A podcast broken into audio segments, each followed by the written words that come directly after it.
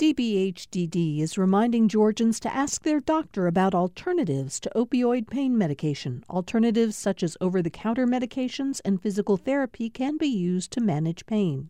More information at opioidresponse.info.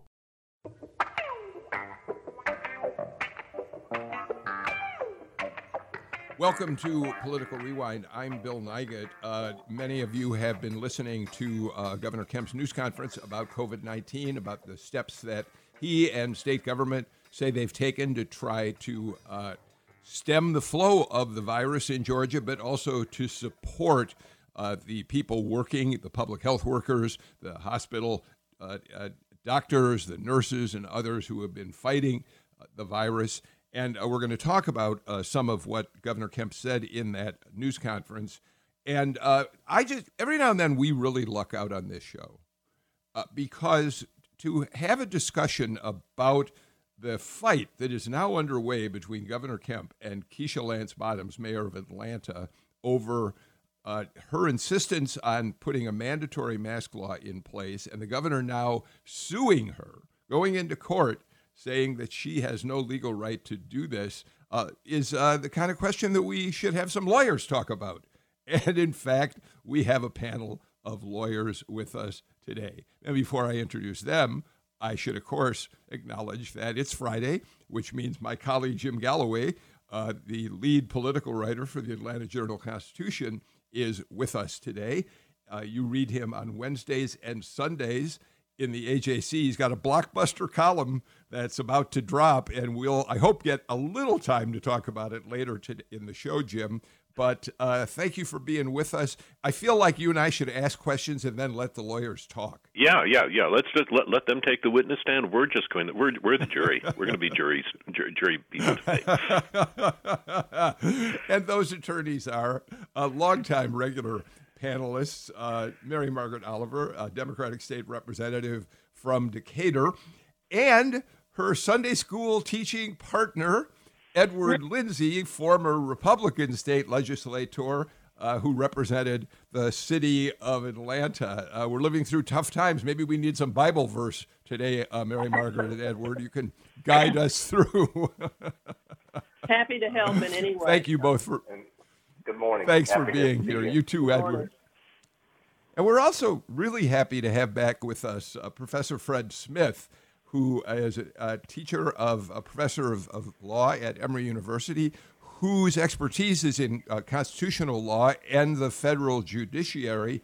Um, and in this conversation today, Fred, we're going to want to talk a bit about some Supreme Court cases and an important Georgia case that could be headed to the Supreme Court, the heartbeat law. So thank you for being here to uh, help us in those conversations.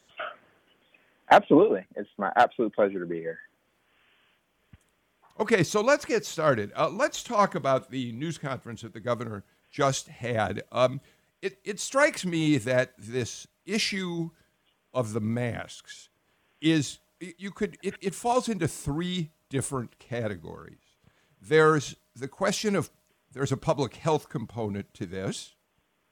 Um, there's a very clear political component to this, and there's a legal component to the jockeying between the state, the governor of the state, with an executive order insisting that his he has the ability to uh, uh, to establish orders that cannot be contradicted by a local municipality, and there's that's the legal side of this. Jim Galloway, do you think I have that right? That there are kind of three uh, areas. Yeah, yeah. I think it's even through? a little bit more nuanced. Uh, I mean, the governor's contention is that that uh, that if, if if he were to let the, the these cities uh, have their head, and they would go off in all different directions, and businesses would would have no uniform uniform uh, uh, uh, layer of, rest- of, of requirements to, to observe.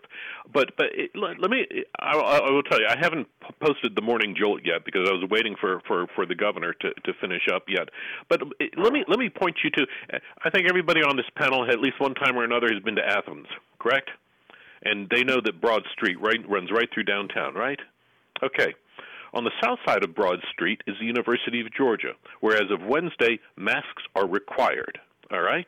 On the north side of of of Broad Street is the city of Athens, where masks were required and now are not. But if you go west toward the, the local high school, uh, you have local the local school board has been given the option of maybe uh, of allowing or not allowing masks to be worn in those facilities. So it's it's even even without the, the city ordinances, we've got this this this really confusing patchwork going. Mary Margaret, jump in on this. I spend a lot of time in my private law practice counseling clients to minimize conflict. Conflict is costly, it's negative, and it very frequently will result ultimately in a settlement or a bad result.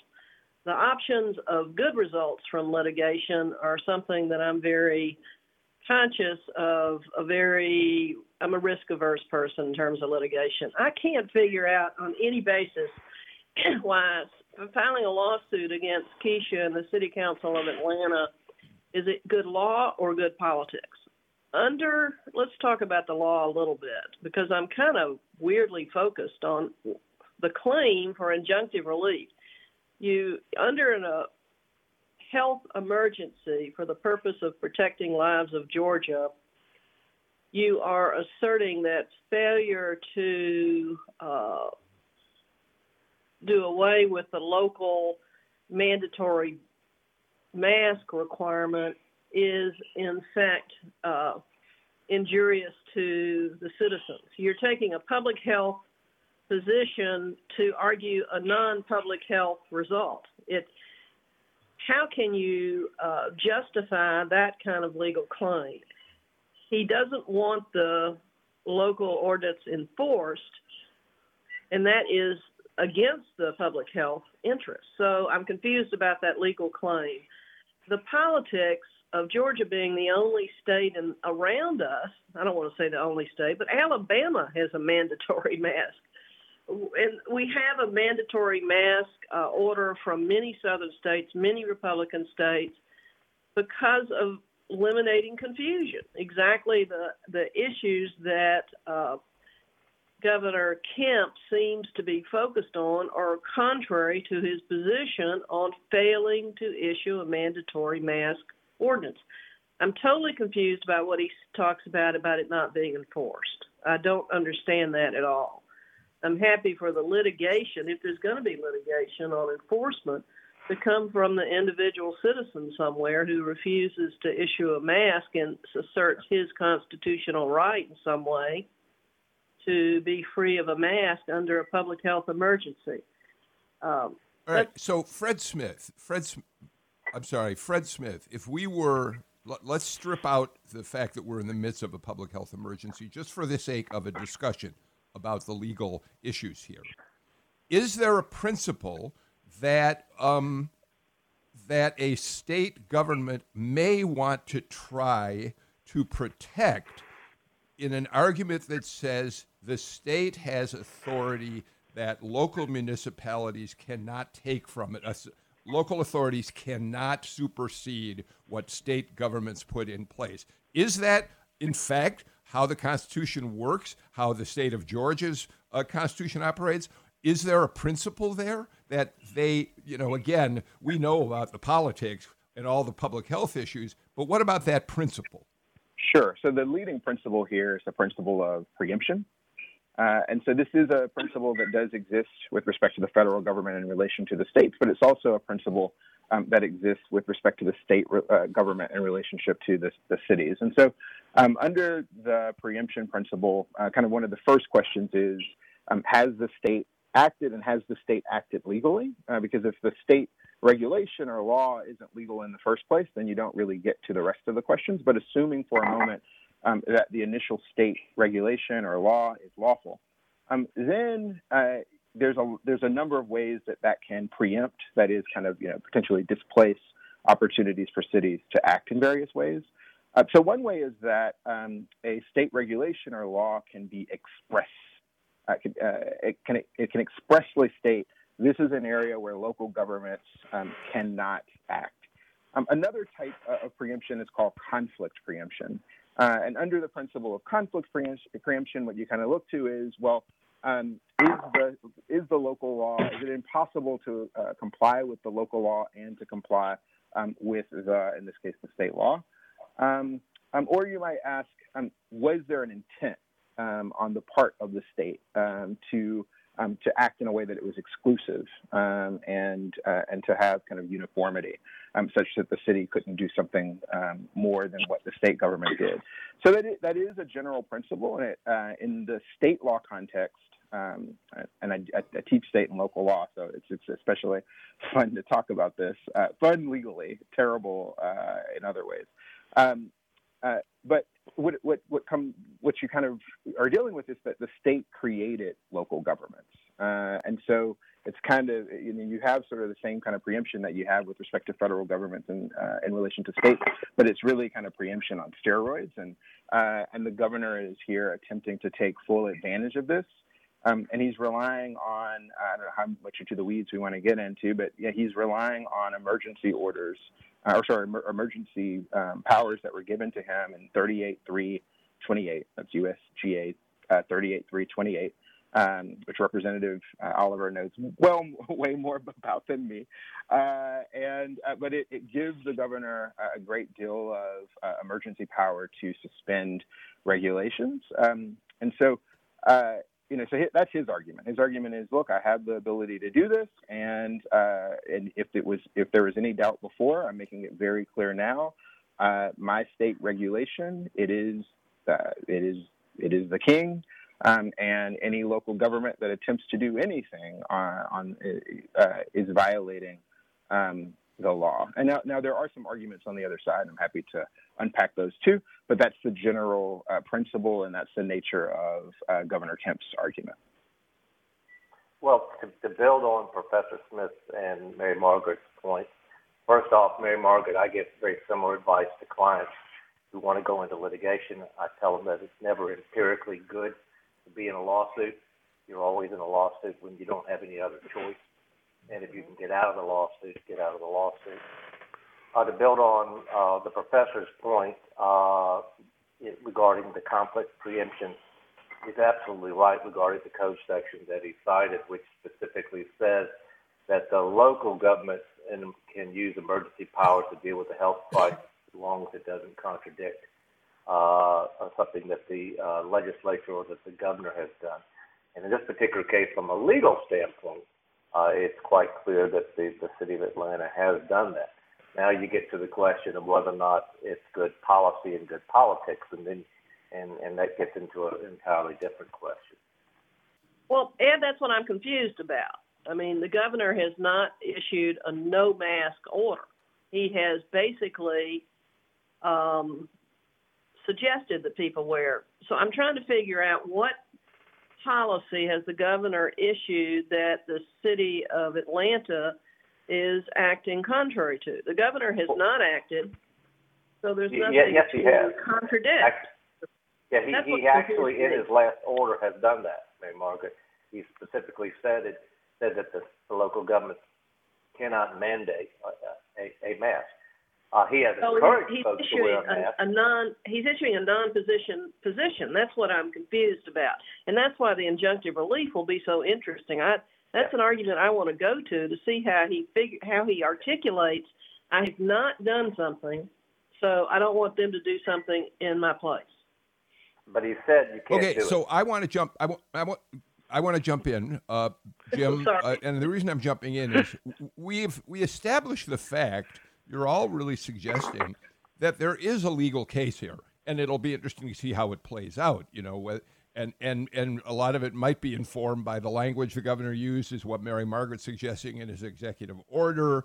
Uh, so there, that legal case is going to be interesting to watch. But Jim Galloway, I think we've got to move on to the to the much larger question that citizens of the state are asking. I'm getting so much email from people saying, what is going on here? Why are we not under a mandatory mask order?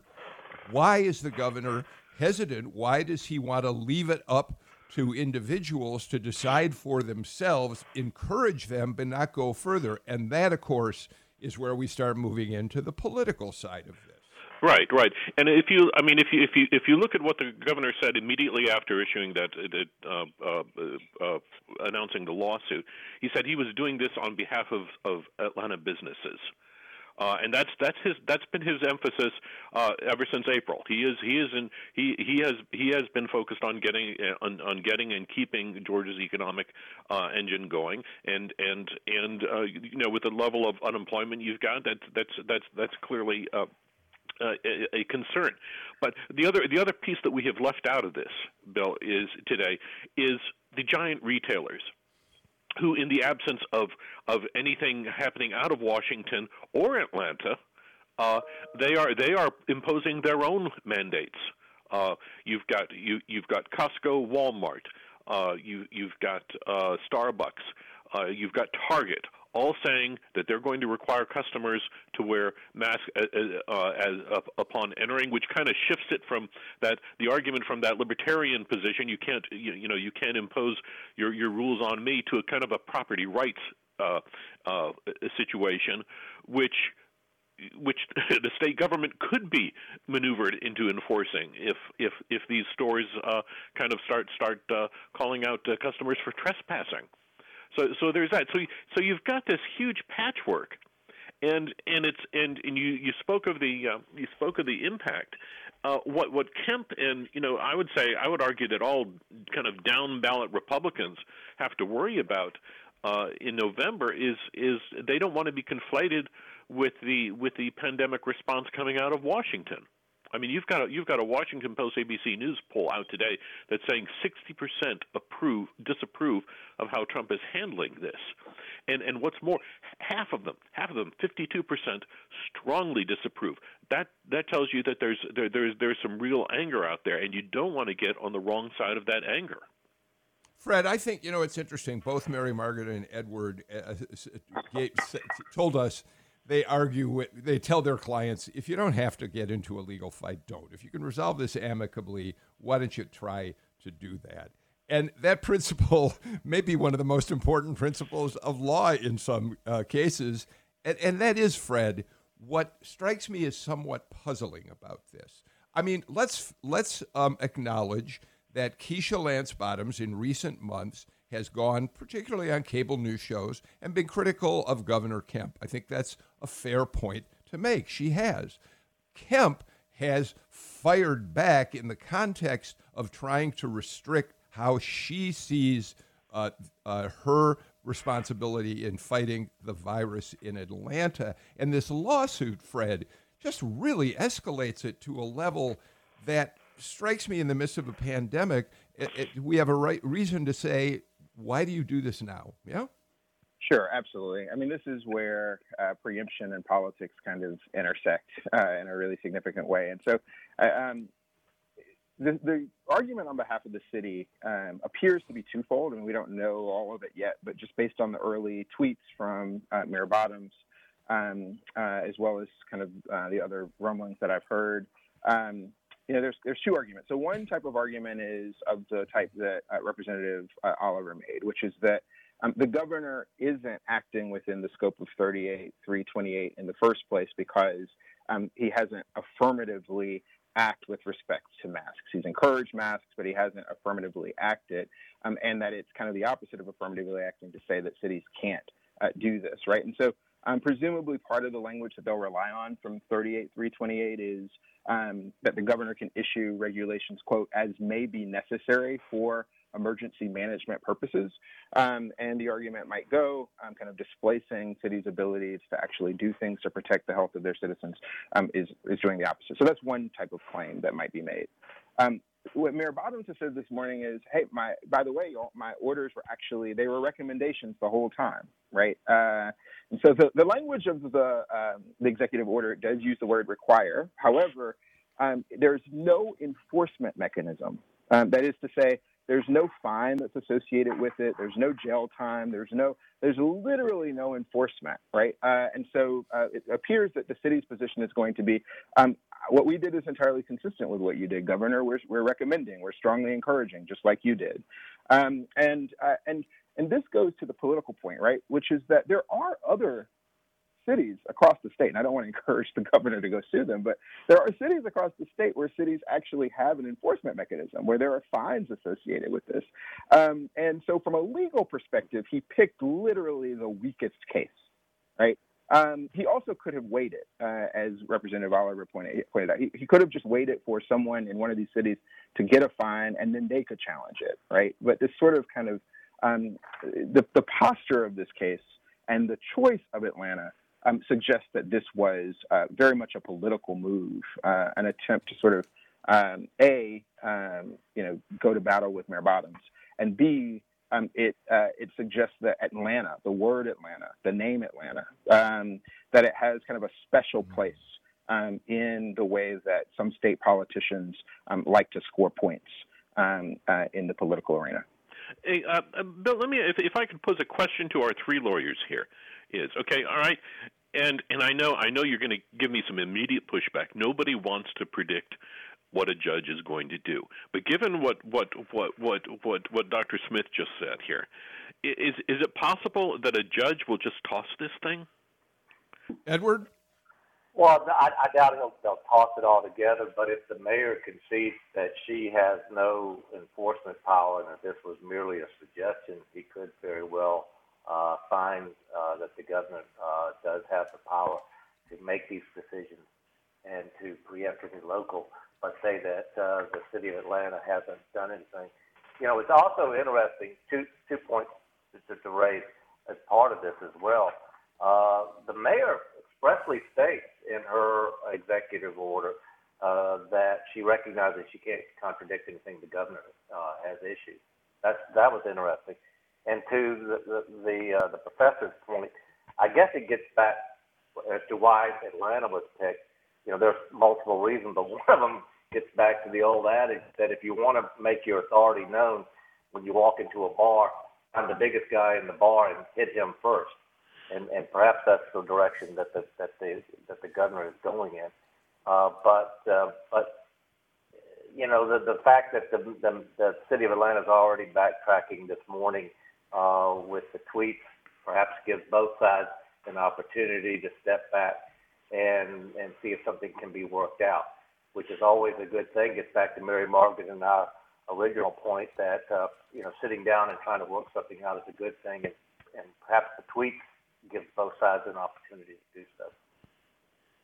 Curious about who the judge is here and what his or her personality will be, uh, because that matters matters enormously.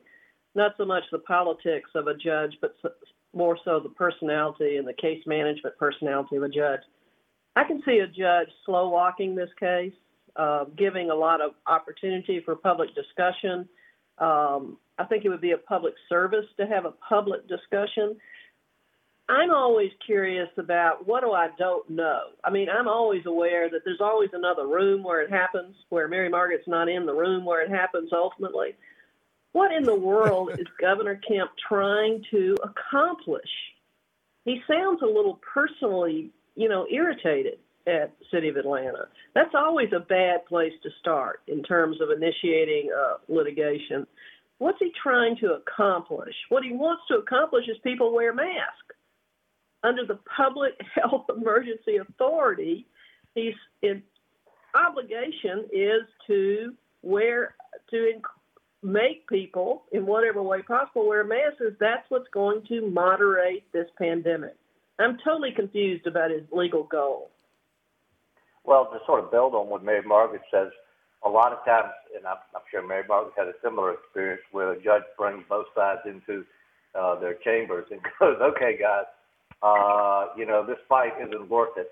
Uh, you guys aren't really that far apart. Uh, what can we do to to reach an accommodation?" That's something that a lot of times folks don't recognize good judges do, but some of the best judges, that's exactly what they do in terms of mediating. But Mary Margaret's right. I mean, the governor, in his press conference today, said, wear a mask, physically distance, wash your hands, and follow the executive orders. Um, and I don't think Mayor, Mayor Bottoms is that far in terms of the policy side from that same position. Matter of fact, she's, I think she's in that same place. Which, which brings us back to, to, to the politics, which are playing at a time when the virus is surging in Georgia. when people are more concerned than ever about going back out into the world at large. Hospitals are filling up. So the politics and the public health issues really come together. I want to get to a break. Uh, and when we come back from it, just spend a couple more minutes on this before moving on to other issues that we want to, uh, to talk about today, including the, uh, that all important federal court ruling on Georgia's heartbeat abortion bill. We'll do all that and more uh, after we pause. This is Political Rewind.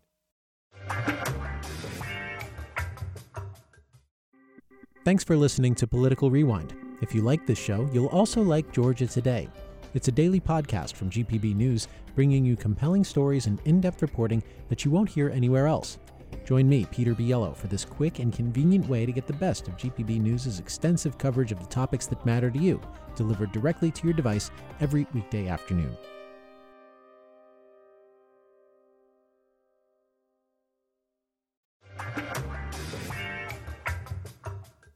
Mary Margaret Oliver, Edward Lindsey, uh, Emory University Law School professor Fred Smith, and Jim Galloway uh, with us on this edition of Political Rewind. Tom Faust, could we queue up uh, cut number 28004? Uh, Jim Galloway, I want you to hear one of the st- uh, uh, comments that the governor made during his news conference today and talk about it on the other side. Let's listen. Mayor Bottom's mask mandate cannot be enforced but her decision to shutter businesses and undermine economic growth is devastating. Atlanta businesses are hurting, violent crime is up, and families are rightfully worried. Just like sending in the National Guard to protect the, those living in our capital city from crime and violence, I refuse to sit back and watch as disastrous policies threaten the lives and livelihoods of our citizens. We will fight to stop reckless actions and put people over pandemic politics. Jim, I, that's a that statement. I could be on either side of the issue listening uh, to that. I, well, I will tell you what. Here's what worries me about that. Number one, uh, just on the on the shuttering of Atlanta businesses, I think only one business has has has has has has made public that it will voluntarily shut down in the face of what of of what uh, Mayor Bottoms is suggesting. So we don't have we don't have any any any plethora of of of uh, retail operations or other businesses sh- shutting down what bothers me here is the conflation of the the the the, the protests, the the Black Lives Matters protests, and the pandemic, and the fact that that that uh, Governor Kemp has put them in the same bowl, and and is uh, uh, addressing one as he would address the other, uh, and, and I and I think that's a, I think that's a that's a that's a strategic mistake, uh, it, not within Republican politics, but within a general general election context. As usual, I really agree with Jim Galloway. I was struck by the that comment as being divisive, uh, overly uh, divisive in terms of how people are feeling out there. People are frightened by this virus, I think, in significant ways in in many ways more so than they were in March and April. I think the unpredictability and the of what's happening in the virus and more people that we all know getting sick, particularly in, in my legal community, you know, we have judges dying of COVID. Judges I know, judges I practiced before, dying of COVID, um, based on not wearing masks allegedly in the in the courthouses. I'm very much t- tuned into that in recent weeks the people are afraid of the virus and the upset that is on the edges around the protest and Black Lives Matter are all part of it. Why do you why do you poke a stick at that this morning? Why do you poke a stick at that when your message really has tried to be the same since March? Wear your mask, wash your hands, social distance. It's very inconsistent in my view, unless there's some kind of real personal animus there personal animus against the protest, personal animus against the city of Atlanta, uh, Keisha getting national public uh, prominence uh, as a very important Biden presentation. It's very politically strategic on his part, but it's politically strategic in a dumb way, in my view. Why does he want to be more? So, Edward, let me Edward, it feels like, and you'll you're the Republican on the panel today. Statements like that uh, seem quite similar to the way that President Trump is uh, uh, conducting himself and messaging around the virus, and that is playing strictly to the base. Do you think I have that wrong? I, well, I, I, I do think you have it wrong, uh, no. given the context of what we've gone through in the last couple of weeks in Atlanta. I, I know the way the news cycle has worked this year. What happened a week ago seems like a year ago, but only uh, a week or 10 days ago, we were dealing with uh, uh, the situation in Atlanta in which not the, not the peaceful protest. I, w- I want to divide out that from, from the fact that we did have seen a, a spike in violence here in Atlanta uh, that really hit its peak uh, during the July 4th weekend, in which uh, uh, some people were tragically murdered uh, and some uh, uh, individuals actually ransacked a, a, a lot of businesses and public buildings, which led to the governor having to call out the National Guard to protect state facilities and release the state patrol to be able to patrol the roads in Atlanta. So, you know, the two really can't be separated that far because they're only a few days apart, guys. Uh, for that reason, I, oh, I but, do but, understand. but but let's get you know, we got to get Fred in on that because it, it does strike me, Edward, and Fred, you can respond to this. Jim, you're welcome. All of you can jump in. I think Edward just made the very point that Jim Galloway was suggesting uh, was uh, dangerous here to conflate a state fighting a virus that's killing you know thousands of Georgians with marches, some of which got violent and, and we we all condemn, as if they somehow belong in the same uh, uh, basket that we're looking at, Fred. Sure. Well, first, I do want to thank Mr. Lindsey, Mr. Lindsey for separating out the um, the violence that occurred from the protests. I think that's important. Um, uh, at the same time, uh, you know, temporality um, is not in and of itself a relationship. Um, and uh, if the governor this morning was uh, was focused on the public health emergency of masks um, it's not clear other than I mean, there's lots of things that have happened um, in the state, in the city, in the, in the world over the last week. Um, uh, and so that doesn't the, the, temporality alone does not mean that they belong in the same uh, conversation. Um, and the fact that he placed them there uh, starts to it, it, reminds me actually of a Jim Galloway um, recent piece um, where um, he's re- he's written about the deteriorating relationship or deteriorated relationship between the governor uh, and the mayor, um, which started as a very um, pragmatic, thoughtful um, relationship um, and some goodwill that uh, that that that Governor Deal and, and Mayor Reed kind of left.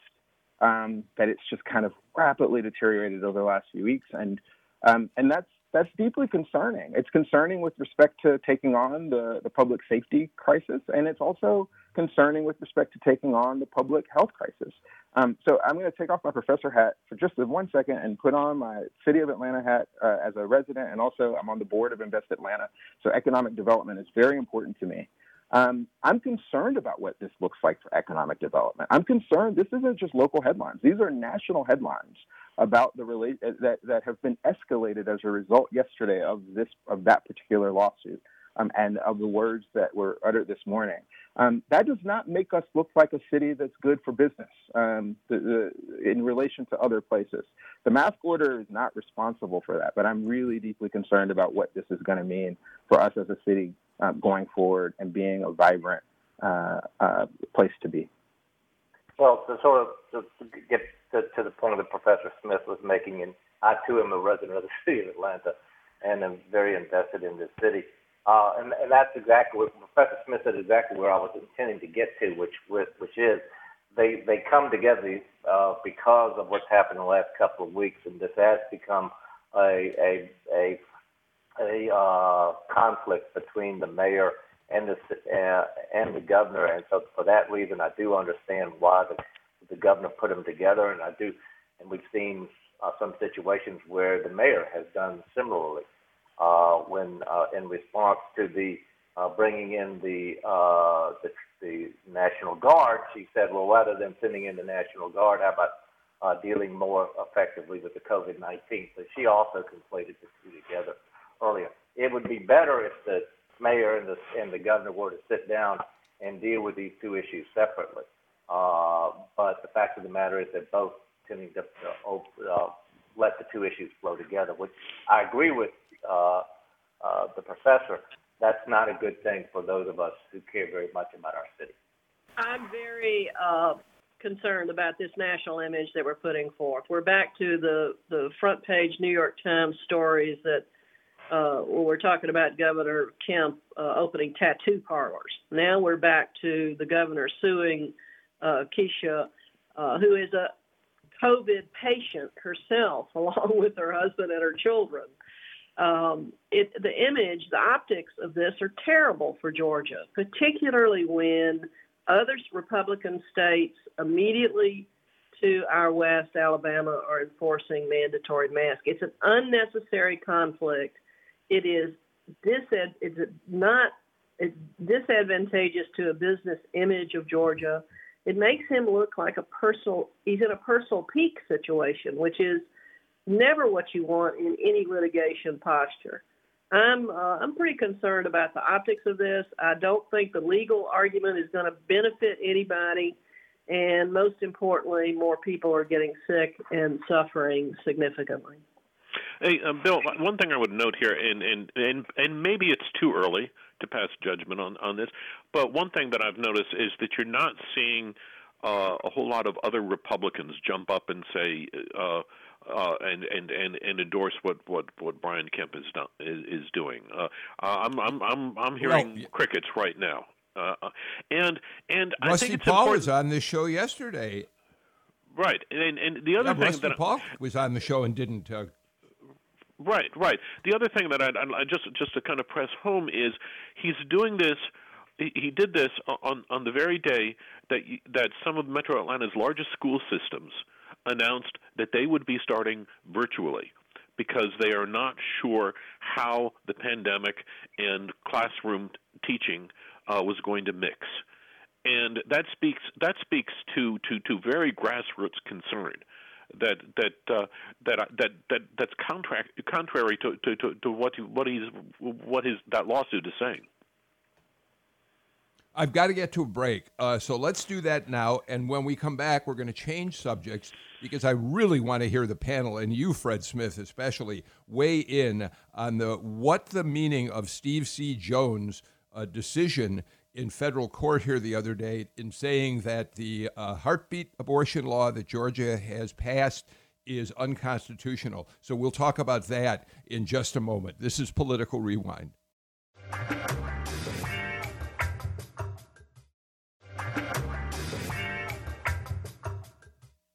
We're back on uh, Political Rewind. I want to start this segment, if I may, with uh, Professor Fred Smith of Emory School of Law, uh, because I'd love to get your take on uh, uh, Judge Jones' ruling the other day. Uh, Fred, we've been waiting and waiting for some legal action on the heartbeat bill, which the legislature passed last session. We know that it virtually outlaws all abortions in the state. Um, and, and, and, he said it was unconstitutional. He said it essentially thwarted the intention of Roe v. Wade, which allows women to choose an abortion if they if they uh, believe it's best for them. Um, but was there anything? I mean, and clearly we're at the beginning of a long process. So how do you take the language of what Judge Jones said and see it as it moves forward? Sure. So. Um you know, if the first case that we talked about, you know, if it has a lot of um, rich legal issues and lots of paths that one can kind of go down, um, this one, interestingly, although the issue is of significant importance for people's lives, um, the legal issues are not nearly as complex. Um, so the Supreme Court um, has been quite clear um, when it comes to reproductive autonomy and a right to privacy that includes uh, the right for a state not to be able to force uh, a woman to, uh, to carry a child to term. Um, they've been clear about what the standards are. So before viability, that is, before uh, a fetus sort of exists um, outside of um, the pregnant person, um, before that, the state really can't put an undue burden on that particular on on this right. Um, after viability, the state can. Um, they can place restrictions so long as there's an exception for the life and the health of the mother. And that's been the law since the early 1990s, a case called Planned, Planned Parenthood versus Casey. And so it's quite, quite clear. Um, you know, this is the type of, this particular law is the type of law that if it were literally on the bar exam, there would be a right answer um, in terms of a multiple choice uh, exam. Now, to your point, this could go up. Um, this could go to, you know, this, this will be, this will be appealed to the 11th Circuit. Um, and at some point, um, this will, uh, you know, they'll, they'll try to get cert at the Supreme Court. Um, I'm not sure that there will be appetite for that, um, especially after what we just saw um, uh, with the Louisiana case last week. Um, this seems to be an attempt at a test case of sorts to, to kind of get the Supreme Court to revisit Roe and its principles. But as the law stands today, uh, Judge Jones is absolutely correct. Well, Okay, I know everybody wants to jump in, but let me make sure. Wait, before you go, I want to make sure I heard something there, Fred. Are you suggesting you think, did, did I hear you say you're not sure there's an appetite for this case or a case, whatever other state has a similar law to, for, uh, at the court to want to take this up? Did I hear you say that? Yeah, I don't I, I mean, I could be wrong, but I don't think that they are. And again, my, I mean, my best evidence for that would be the Louisiana case. Um, now, there's there could be pushback to what I just said, which is that the Louisiana case was a, a replica of an earlier case out of Texas from a couple of years earlier, and um, and so perhaps there the the chief didn't want to overturn a precedent from just a few years ago. Um, but um, but yeah, but I, I I don't. I this this this isn't cutting away at Roe at the edges, um, which I think is a strategy that could be effective, frankly, like cutting away at the edges to the point where there's very, very little left. Um, this is really going to the very core um, of this particular right, um, such that it would be virtually impossible to um, to uphold Planned Parenthood versus Casey, uphold Roe, and uphold this particular law. Um, and and I suspect there's not an appetite to kind of go for broke that particular way at the court. Um, I think they would prefer to, to gut Roe without actually overturning Roe. Well, Edward, I got, I saw, got, you got my attention first, and then Mary Margaret. Yeah, yeah. Uh, and as a matter of fact, Professor Smith uh, started going down the same path that I was that I wanted to go down, which is where does this case go from here? It's not so much surprising that uh, Judge Jones reached the decision he did given the fact that he's bound by appellate court decisions and bound to follow appellate court decisions as a trial judge. Uh, but the bigger question is what's going to happen as this case goes up. Uh, Justice Roberts, in particular, was an interesting boat in the Keisler decision out of Louisiana about three weeks ago, in which a case in which he had actually, as uh, a justice several years ago, ruled in a different way uh, in regard to the Texas case, came back in this situation and said, well, well, the fact of the matter is we now have stare decisis on this issue. We, I have now specifically, the court has now specifically ruled on this issue only a few years ago. We're not going to change course. So it's going to be very interesting to see what Justice Roberts, who has turned into the swing vote on many cases in recent years, dealing with various social issues and, and public policy issues, which way he's going to go given the fact that he has been a, a strong advocate for uh, for the courts to follow stare decisis and for public policy issues to be decided in legislators legislative bodies rather than in the court. Despite Ed Setzler's intent and a few others of that fairly er, extreme view, to make Georgia's statute the statute that will present Roe v. Wade to the court in the most clear way by putting things like child support and taxability deductions in it for a fetus, despite those weird, uh, almost bizarre language additions, uh, the Georgia statute is not likely to be one that Justice Roberts accepts as opportunity to uh, reverse Roe v. Wade. I believe the commentators who say that Justice Roberts is more in control of the Supreme Court than any Chief Justice in a hundred years. The strategies that he's adopting as the swing vote, as the person most concerned about the legacy of this court, um, is pretty sophisticated. I do not. This decision of Stephen Jones is absolutely the correct decision. Uh, I do not believe that'll be the case that the court will use to overturn Roe v. Wade if they ever do that, which I doubt they will. Hey, um, Bill, given that we've got a constitutional law scholar here, is is is and Mary Margaret kind of led us down this path, but I, I would like to hear from Fred on on just how he interprets John Roberts' role not just in the in the, in the Louisiana case, but you know if you're if you're if you're a if you're an anti-abortion activist in Georgia, and you're looking at w- what John Roberts did the other week with the Louisiana case, uh, what are you what are you thinking? Yeah, well, I think that they would be disappointed, right? Because he voted um, uh, in favor um, of the state of Texas just a few years ago. Um, uh, but I think that a good advocate would also be aware then that that means that um, that he's aware of the institutional role of the court. He still cares about things like stare decisis. Um, and so, uh, presumably, one would be kind of trying to think about other ways to, again, to cut at the edges of Roe until there's nothing left, because he's shown an appetite for that in the whole women's health case out of Texas, um, as opposed to really kind of going for broke the way that this particular um, statute does. Um, you know, often people get uncomfortable when people start talking this way about a court um, because you know we like to think of them as simply applying the law, but this is a part of the law. Stare decisis is a part of the law, and that, that's um, the importance of precedent, correct? That's that's exactly right. Precedent is a part of the law, um, and I, I, would go even a little bit further that when it comes to the Supreme Court, um, that part of the law too is thinking about what their role is. What is their institutional role vis-a-vis um, the other uh, political branches, um, such that they continue to maintain um, their legitimacy, their esteem, their respect. Um, and I think that the Chief Justice uh, in the Louisiana case, um, as well as some others, but especially that one, um, has shown an attentiveness to that particular that particular institutional role. For the uh, bill, for the benefit of the uh, of the listeners, uh, Mary Margaret raised an interesting uh, point uh, regarding this personhood concept, which has been something that, sort of give historical context, uh, that's something that's been bantied about for quite a while by the Georgia Right to Life folks in, in the General Assembly. Uh, it reached its peak before this bill.